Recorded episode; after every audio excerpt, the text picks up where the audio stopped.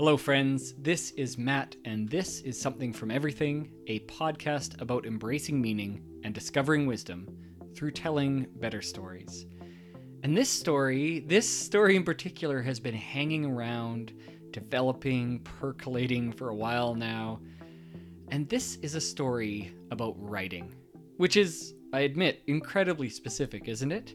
What if you're not a writer? Does this episode hold anything for you? Yes, please stick around.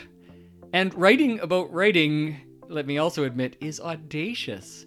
What can I legitimately say about writing that hasn't been said before, and much better, by those more intelligent and accomplished than myself? Not much.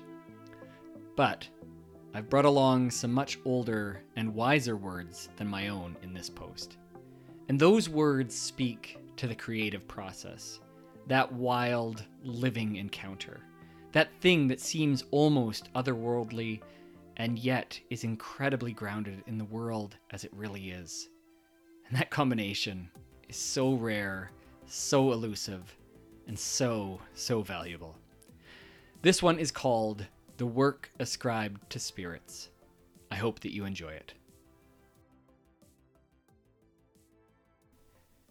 I just feel like if I stop pushing this boulder uphill for a second, it's going to start rolling back downhill again, maybe even run me over. There is a delicate balance to sharing with strangers on the internet. This comment was entirely too honest for comfort. The addressed group was an online writing community, and a good one. Some online creative groups are merely thinly veiled self promotion machines, but this group they celebrated each other's accomplishments, gave feedback when invited to, and twice a week wrote together separately over video in silence, excepting for the occasional rustle of papers or laptop keys tapping in the background.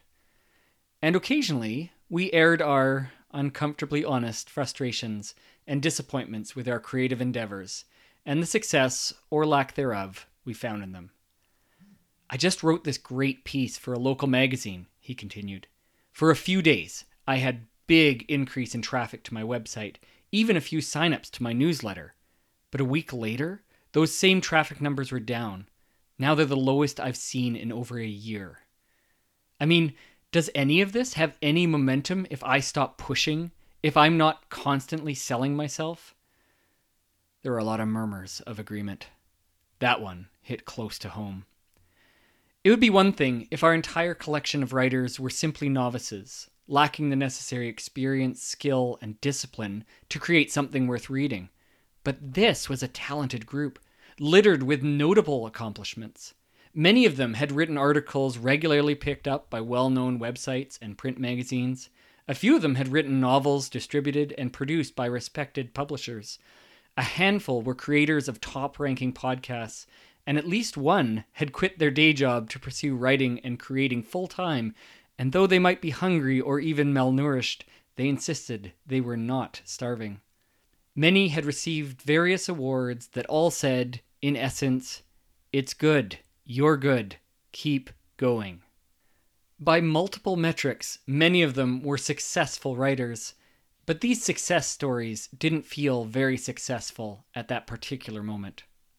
A week later, another successful artist posted online about a recent windfall.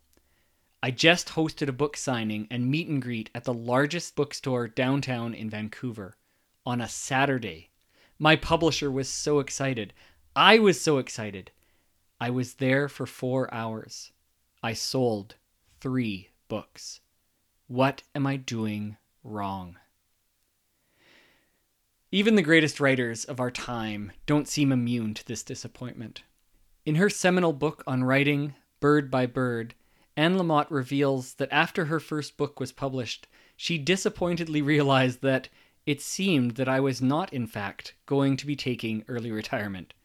She then explains that similar expectations for fame and fortune would be repeated and dashed with the publication of many of her subsequent books.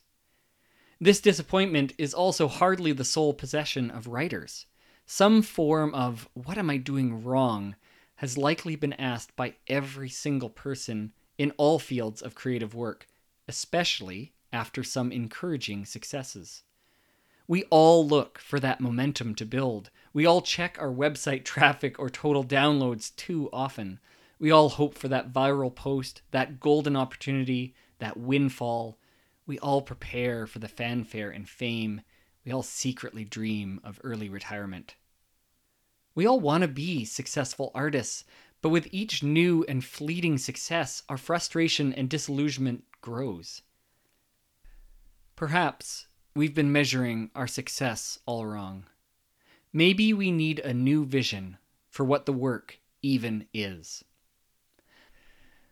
One of my favorite written works, Poem of the Woodcarver, a Taoist tale usually attributed to Chuang Tzu, addresses the complex relationship between creativity and creation, pride and prosperity, work and wonder. I'll read it to you. Khing, the master carver, made a bell stand of precious wood. When it was finished, all who saw it were astounded. They said, It must be the work of spirits. The Prince of Lu said to the master carver, What is your secret? Khing replied, I am only a workman. I have no secret. There is only this. When I began to think about the work you commanded, I guarded my spirit, did not expend it on trifles that were not to the point. I fasted in order to set my heart at rest. After three days of fasting, I had forgotten gain or success. After five days, I had forgotten praise or criticism. After seven days, I had forgotten my body with all its limbs. By this time, all thought of your highness and of the court had faded away. All that might distract me from the work had vanished. I was collected in the single thought of the bell stand. Then I went to the forest to see the trees in their own natural state. When the right tree appeared before my eyes, the bell stand also appeared in it, clearly, beyond doubt. All I had to do was put forth my hand and begin. If I had not met this particular tree, there would have been no bell stand at all. What happened?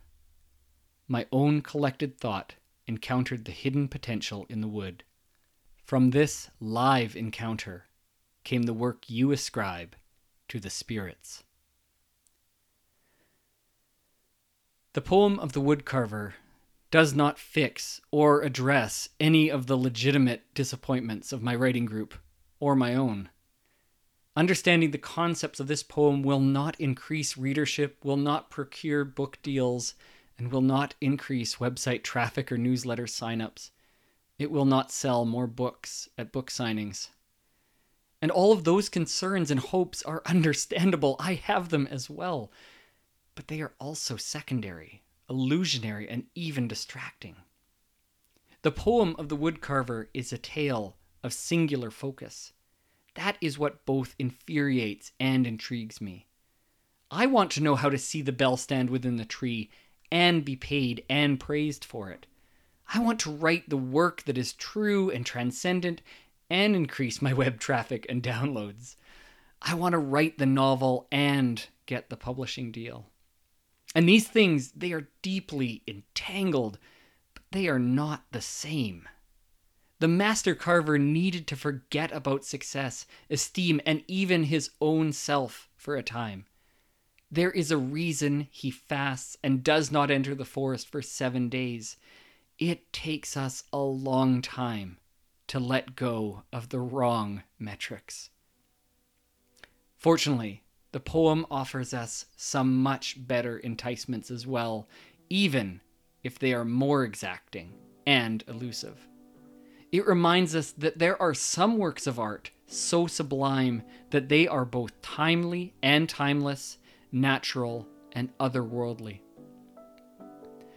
The poem asks If we can only choose one focus, what will it be? How do we guard our spirit and not expend it on trifles, even if those trifles are good things that we really desire and work hard towards?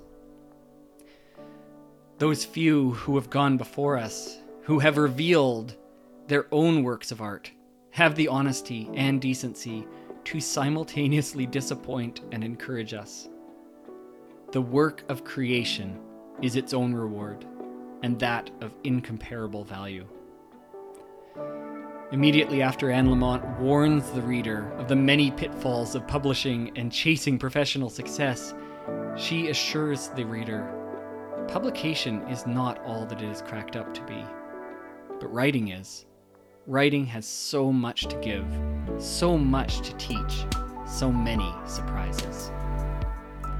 This is the work worth guarding our spirit for, worth preparing for, worth developing the sight for, worth stretching out our hand for. Maybe, maybe we write that viral post, and maybe we get the publishing deal, and maybe we sell out every single copy we have on a weekend, and maybe we don't.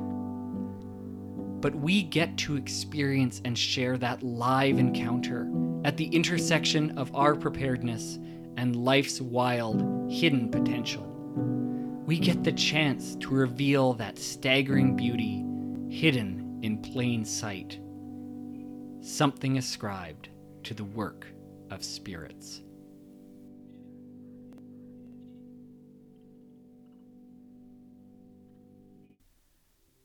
Well, friends, that is it. Episode 27 of the Something from Everything podcast The Work Ascribed to Spirits.